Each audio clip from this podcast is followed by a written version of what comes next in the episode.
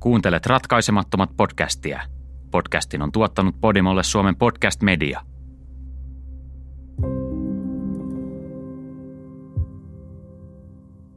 Kolmas jakso. Long Islandin sarjamurhaaja. Kolmas osa.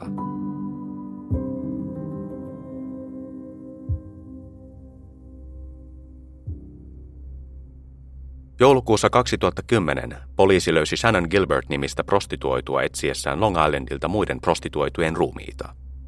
Niitä löytyi toista kymmentä. Osa ruumiista onnistuttiin tunnistamaan, mutta suurin kysymys jäi ratkaisematta. Kuka murhasi heidät? Edellisessä jaksossa kuultiin sarjamurhaajan neljän uhrin tarinat. Tänään valokeilassa on Jessica Taylor. Jessica oli nuori nainen, jolla oli toiveita, haaveita ja unelmia – Maureen Brainerd Barnesin, Melissa Barthelemin, Megan Watermanin ja Amber Costellon tavoin, myös Jessicalle prostituutio oli aluksi keino omien unelmien toteuttamiseen. Prostituoituna voi ansaita nopeasti paljon rahaa, mutta siihen liittyy myös monenlaisia ongelmia. Jessicalle ongelmat tulivat valitettavan tutuiksi. Hän syntyi ja vietti suurimman osan lapsuudestaan New Yorkissa. Siellä hän myös aloitti uransa prostituoituna – sekä joutui pidätetyksi ja joksikin aikaa vankilaan.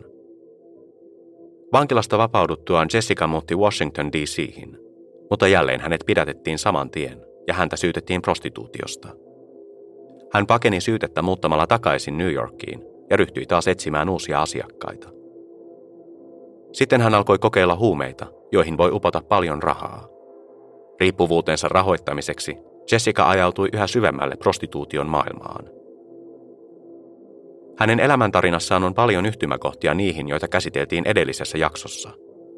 Valitettavasti myös Jessican tarina sai samanlaisen karmean lopun.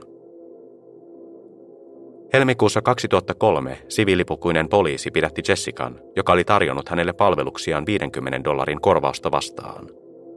Vasta hetkeä aiemmin Jessica oli joutunut vaikeuksiin, kun hän ajoi varastetulla autolla ja joutui poliisin pysäyttämäksi. Hän hyökkäsi yhden poliisin kimppuun ja lopulta hänet tuomittiin varkaudesta, pahoinpitelystä ja prostituutiosta kahdeksi kuukaudeksi vankilaan. Huhtikuussa 2003 Jessica vapautui vankilasta ja palasi välittömästi siihen, mihin oli viimeksi jäänyt, prostituution pariin. Hän vältteli johdonmukaisesti Washingtonin seutua, missä häntä vastaan nostettu syyte oli yhä voimassa. Heinäkuussa 2003 Jessica etsiskeli asiakkaita New Yorkissa linja-autoaseman lähistöltä. Siellä hänet nähtiin viimeisen kerran. Usein ihmisten katoamisen selvittäminen kestää kuukausia tai jopa vuosia, mutta Jessican tapauksessa surullinen totuus paljastui jo parin viikon kuluttua. 26. heinäkuuta 2003 eräs nainen ulkoilitti koiraansa Manorvillen pikkukaupungissa Long Islandilla. Kaksiko kääntyi sivukadulle joka yhdistää Long Islandia halkuvan moottoritien alueen pieniin asuinalueisiin. Nainen teki kävelyllään kammottavan löydön. Nuoren naisen ylävartalo, ilman päätä, käsiä ja jalkoja. Hieman myöhemmin uhri tunnistettiin Jessica Tayloriksi. Washingtonilainen poliisi, joka tunsi Jessican henkilökohtaisesti, tunnisti rikospaikkakuvista hänen ylävartalossaan näkyneen tatuoinnin. Iho tatuoinnin ympärillä oli naarmuuntunut – ikään kuin joku olisi yrittänyt raaputtaa sen pois. Silti siivet ja Remy's Angel-sanat olivat vielä selvästi havaittavissa. Jessican murhaaja oli siis yrittänyt vaikeuttaa uhrinsa tunnistamista, siinä kuitenkaan onnistumatta. Silti poliisilta kesti vielä kokonainen vuosikymmen löytää veriseen palapeliin lisää paloja. Vuonna 2011 Suffolk Countyn poliisin edustajat löysivät loput Jessican ruumiista – samasta paikasta kuin muut ruumiit, joista on kerrottu aiemmissa jaksoissa. Hitaasti kuva alkoi tarkentua. Viranomaiset joutuivat tunnustamaan, että Long Islandin sarjamurhaaja oli murhannut jo pitkään, kauan ennen kuin kukaan oli edes aavistanut hänen olevan olemassa. Ilmoille nousi epäily, että Long Islandilla voisi olla kätkössä muitakin ruumiita. Suffolkin poliisipäällikkönä toimi tuolloin Richard Dormer, jonka virkakausi veteli viimeisiään. Piirikunnan johtaja Steve Levi, joka oli nimittänyt Dormerin päälliköksi, oli nimittäin menettämässä asemansa.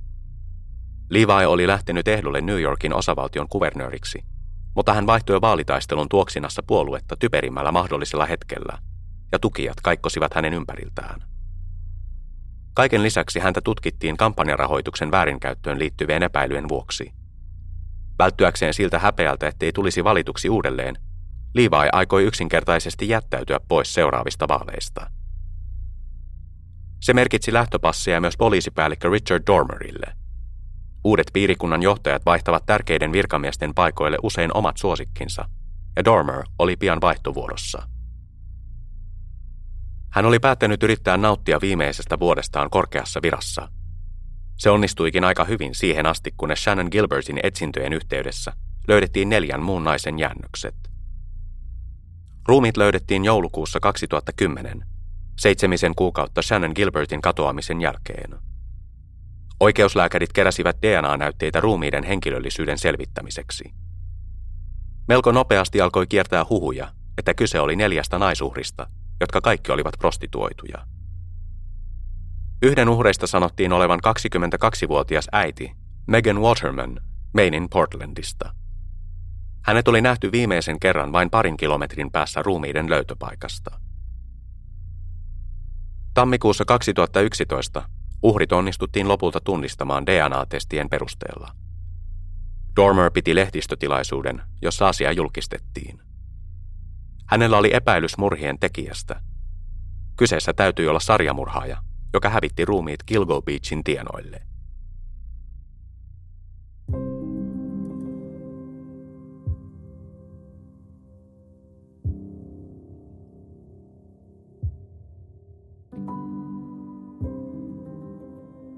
Ei ollut varsinaisen yllättävää, että tiedotusvälineiden uteliaisuus kaikkialla maailmassa heräsi, kun uutinen nuoria naisia tappavasta sarjamurhaajasta tuli julki. Lehdistötilaisuudessa olivat mukana kaikki suurimmat uutiskanavat, ja kaikilla oli oma teoriansa Long Islandilta löydetyistä naisista. Richard Dormerille satoi kritiikkiä avoimuudesta tiedotusvälineitä kohtaan. Piirikunnan johtaja Levi oli erittäin tyytymätön poliisipäällikkönsä edesottamuksiin – Liivailla oli riittävästi selittelemistä jo omia taloussotkujaan koskevassa tutkinnassa, eikä hän halunnut sen lisäksi joutua painimaan virkakautensa viimeisinä kuukausina myös sarjamurhaajaa koskevien kysymysten kanssa. Levi sai taustatukea. Ironista kyllä juuri siltä henkilöltä, joka oli ottanut hänen talousasiansa luupin alle.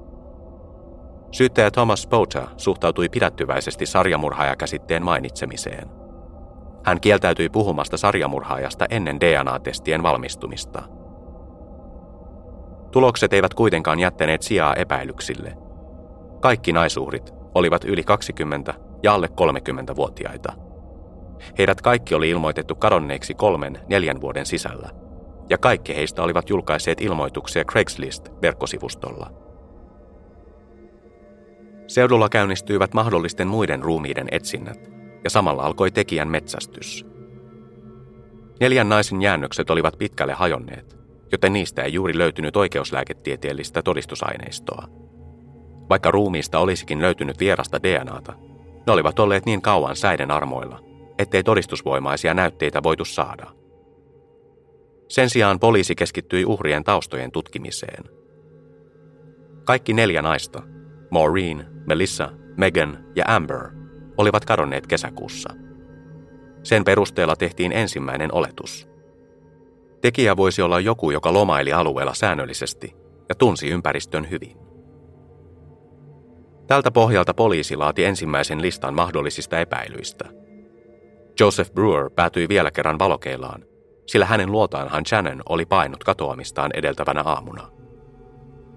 Niin kuin aiemmin todettiin, Brewer oli ilmeisesti läpäissyt valheenpaljastuskokeen – joten poliisi oli antanut hänen mennä. Myös Shannonin auton kuljettaja Michael ja omituinen lääkäri Peter Hackett olivat vapautuneet epäilyistä. Yhteinen piirre tapauksissa oli myös se, että tekijä oli ilmeisesti onnistunut saamaan uhrinsa tuntemaan olonsa turvalliseksi. Kaikki neljä naista olivat kokeneita ammattilaisia alallaan. Heidän on täytynyt tietää, miten netistä löytyneiden asiakkaiden kanssa toimitaan. Monet heidän ystävänsä ja sukulaisensa kertoivat, että naiset tekivät kotikäyntejä asiakkaiden luo erittäin harvoin. Vain silloin, jos he tunsivat asiakkaan erittäin hyvin, tai palkkio oli tarpeeksi hyvä. Valitettavasti yksikään neljästä naisesta ei kertonut kenellekään, ketä he olivat menossa tapaamaan. Amber oli uhreista viimeinen. Hänen katoamisestaan oli kulunut vain muutama kuukausi. Hän näytti tunteneen olonsa jopa niin turvalliseksi, ettei ottanut mukaan edes käsilaukkuaan tai kännykkäänsä. Megan katosi kolme kuukautta ennen Amberia. Hänet nähtiin viimeisen kerran kävelemässä pimeällä, autiolla kadulla.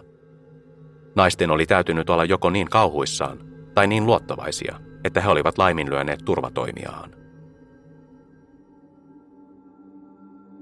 Rikostutkijat yrittivät päästä jyvälle murhaajan henkilöllisyydestä myös uhrien puhelu- ja sähköpostiliikenteen avulla. He tiesivät, että sekä Maureenin että Melissan puhelinta oli käytetty sen jälkeen, kun heidät oli ilmoitettu kadonneiksi.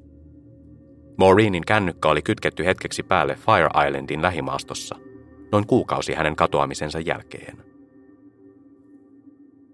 Melissan puhelimeen puolestaan liittyi synkempi tarina, josta oli puhetta jo aiemmin.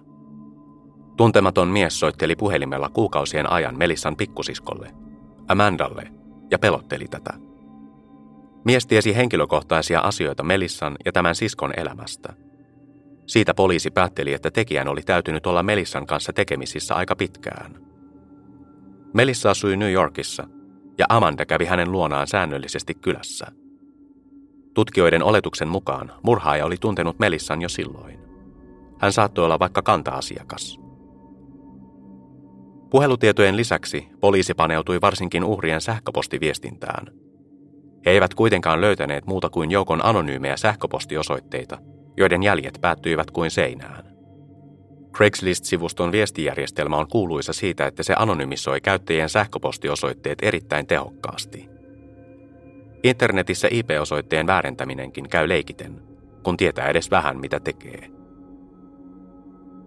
Tutkijat tarvitsivat lisää todisteita päästäkseen tekijän jäljille. Sen vuoksi ruumiiden löytöpaikkaa tutkittiin tuulessa ja tuiskussa, niin kauan kuin suinkin mahdollista. Tammi-helmikuussa etsinnät oli kuitenkin pakko keskeyttää ja jäädä odottelemaan säiden paranemista. Kun etsintöjä jatkettiin maaliskuussa, tutkijoilla oli hirvittävän pian edessään jälleen uusi ruumis.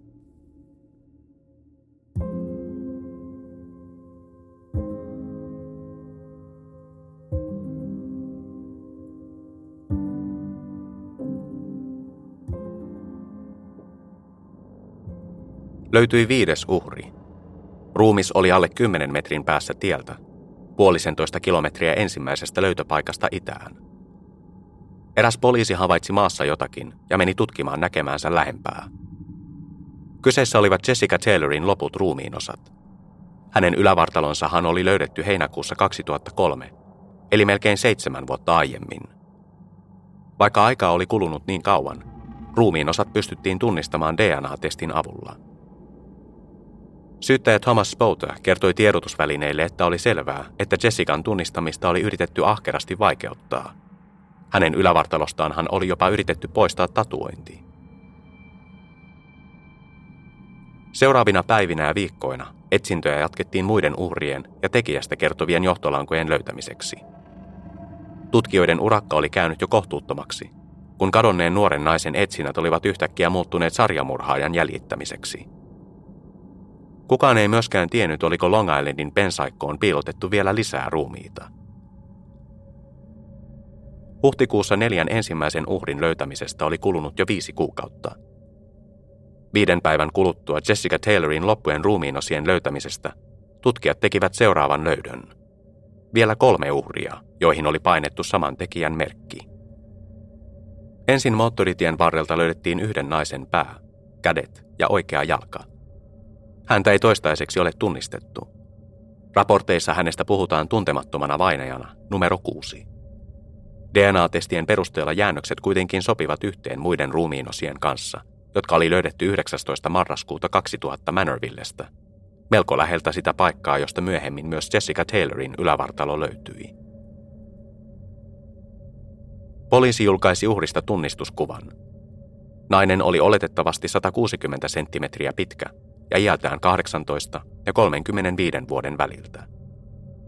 Luultavasti hänkin oli muiden uhrien tavoin prostituoitu. Seuraavaksi tutkijat löysivät miehen ruumiin, jonka yllä oli ilmeisesti naisten vaatteet. Siksi oletuksena oli, että kyseessä oli transseksuaalinen prostituoitu ja ettei murhaaja ollut tiennyt asiasta. Ruumiinavauksessa selvisi, että todennäköinen kuolinsyy oli tylpän esineen aiheuttama päänvamma, sillä uhrilta puuttui useita hampaita. Uhri oli aasialaista syntyperää, melko pienikokoinen ja iältään luultavasti 17 ja 23 vuoden väliltä. Oikeuslääkärien mukaan mies oli ollut kuolleena jo viidestä kymmeneen vuotta. Tutkijat olivat neuvottomia, sillä kuvaan sopivia katoamisilmoituksia ei ollut. Samana päivänä löytyi myös kolmannen uhrin ruumis, ja hänen kohtalonsa oli ehkä kaikista surullisin. Kyseessä oli nimittäin Taapero, jonka ikä oli 18 ja 32 kuukauden välillä. Poliisi otaksui ensin, että lapsi olisi sellaisen uhrin, jota ei vielä ollut löydetty. Lapsi oli luultavasti ollut hänen mukanaan tekijän käydessä uhrin kimppuun. Taapero oli kääritty peittoon, ja samassa käärössä oli kaksi korua, suuret korvarenkaat ja vaijerista valmistettu kaulaketju. Merkkejä väkivallasta ei ollut. Vaikutti siltä, että tekijä oli yksinkertaisesti jättänyt hänet kuolemaan. Niin kammottava kuin löydös olikin, se ei suinkaan ollut vielä viimeinen.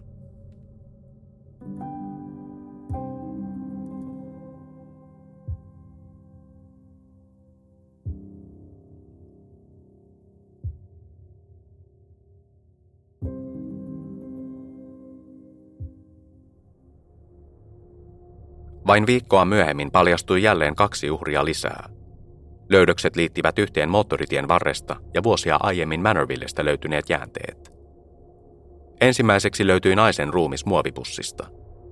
Mukana oli kaksi rannekorua, joissa oli taaperon kanssa löydettyjen korujen kanssa yhteensopivia riipuksia. DNA-testeistä selvisi, että nainen oli sukua tunnistamattomalle lapselle, erittäin todennäköisesti tämän äiti. Erikoista kyllä, Naisen ruumis oli yli 10 kilometrin päässä hänen lapsensa ruumiista. Seuraava löydös oli pääkallo parin kilometrin päässä Gilgo Beachista länteen. Sen ympäristöstä löydettiin lisäksi useita hampaita.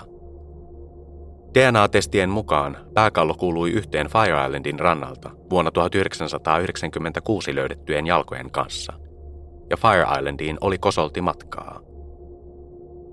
Ilmoille nousi epäily siitä, oliko kyseessä sarjamurhaaja, joka oli murhannut jo lähes kahden vuosikymmenen ajan. Suffolk Countyn poliisipäällikkö Richard Dormer piti kiinni siitä käsityksestään, että tekijöitä oli vain yksi.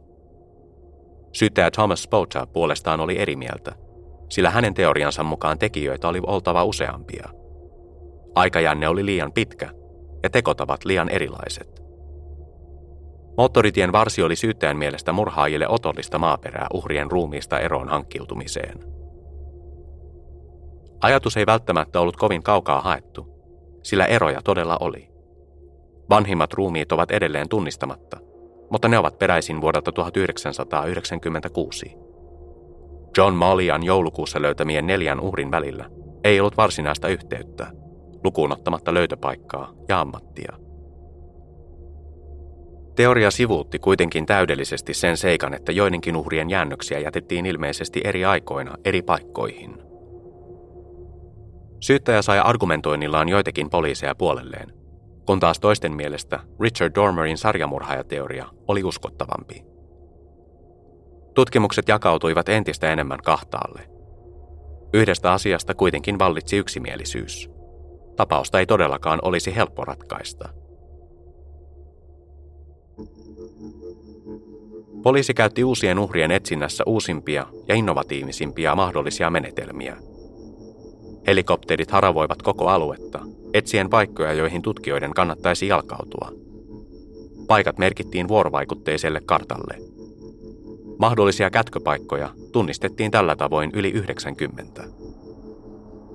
Sillä välin sadat poliisit useista eri poliisipiireistä oli otettu mukaan etsintöihin – Tiheän aluskasvuston vuoksi etsiminen oli erittäin hidasta ja raskasta, mutta poliisit olivat varustautuneet asianmukaisesti. Piikkipensaita leikattiin järeillä työkaluilla, jotta virkailijat saattoivat tutkia maastoa raapimatta itseään jatkuvasti piikkeihin. Palokuntakin osallistui etsintöihin. Suurten tikasautojen tikkaat ajettiin ulos vaakatasossa, jolloin poliisit pystyivät etsimään johtolankoja maasta tikkailta käsin. Kuten aiemmin keväällä, sääolot pakottivat keskeyttämään etsinnät joksikin aikaa. Jatkaa voitiin vasta paremman sään aikana, joten vei kuukausia saada kaikki yli 90 kätköpaikkaa tutkittua. Suuri osa tutkijoista oli todellakin sitä mieltä, että tekijöitä oli pakko olla enemmän kuin yksi. Mutta kaikki eivät suinkaan olleet samalla kannalla. Jälkimmäistä näkökantaa tukee ainakin pari seikkaa. Parhaisimmat uhrit oli järjestään paloiteltu ja tunnistamista helpottavat piirteet poistettu. Tuntematon tekijä oli pyrkinyt tekemään naisten tunnistamisesta mahdotonta. Manorvillestä löydetyltä ruumilta puuttui pää ja kädet, jotta hammasprofiilin vertaileminen tai sormenjälkien ottaminen ei onnistuisi. Tekijä oli yrittänyt myös poistaa tatuointeja ja muita tunnusmerkkejä. Sen jälkeen murhaaja oli hankkiutunut ruumiinosista eroon jättämällä ne vaivalloisesti eri paikkoihin. Jessica Taylor ja muut Manorvillen uhrit löydettiin peräti 60 kilometrin säteellä toisistaan. Äiti ja hänen lapsensa löytyivät 10 kilometrin päästä toisistaan, mutta Taaperon läheltä löydettiin jälleen aivan uusia uhreja. Joidenkin mielestä tämä oli merkki siitä, että murhaaja oli laiskistumassa. Ehkä hän asui jossakin lähistöllä, sillä silloin hän olisi tiennyt tarkkaan, kuinka hyvin moottoritien ympäristö soveltui uhrien hävittämiseen. Kukaan ei eksynyt tien varteen vapaaehtoisesti, ja tiheä kasvusto teki maaston tarkasta haravoinnista lähes mahdotonta. Kun kukaan ei vuosikymmeniin löytänyt uhreja, murhaajaan saattoi iskeä mukavuuden halu. Hän luopui uhrien paloittelusta, koska kukaan ei kuitenkaan löytäisi heitä. Siten hän säästyi tuntikausien ajomatkoilta uhrien hävittämiseksi, sillä yhtä hyvin hän saattoi pistäytyä moottoritien varressa Gilgo Beachissä. Paikka oli helposti tavoitettavissa mutta siellä sai silti olla omassa rauhassaan. Samalla hän saattoi palata sinne milloin tahansa ja nähdä kaikki uhrinsa kerralla. Entinen poliisi ja tunnettu kirjailija Vernon Geberth oli Richard Dormerin tavoin sitä mieltä, että kyseessä oli yksi tekijä. Sen puolesta puhui Geberthin mukaan monikin asia. Hän kirjoitti, Todennäköisyys sille, että kaksi sarjamurhaajaa hylkäisi uhrinsa samaan paikkaan, on äärimmäisen pieni. En usko, että sellaista tapahtuu. Nähdäkseni kyseessä on sarjamurhaaja, joka on kehittänyt menetelmiään edelleen. Hän on oppinut paremmaksi ruumiiden hävittämisessä. Hänen ei enää tarvitse nähdä sitä vaivaa, että katkaisisi kaulan kaikilta uhreiltaan. Oikeuspsykologi N.G. Beryl säästi Geberthia ja kommentoi kahden murhaajan teoriaa seuraavasti. Jos todella olisi niin, se olisi erikoislaatuinen sattuma. Berylin mielestä todennäköisyys sille, että kaksi murhaajaa jättäisi uhrinsa samaan paikkaan murhattuaan heidät samankaltaisella tavalla, oli käytännössä nolla. Ratkaisemattomien seuraavassa jaksossa mennään siihen, kumpi teorioista pääsi voitolle ja keihin epäilyjä on kohdistettu.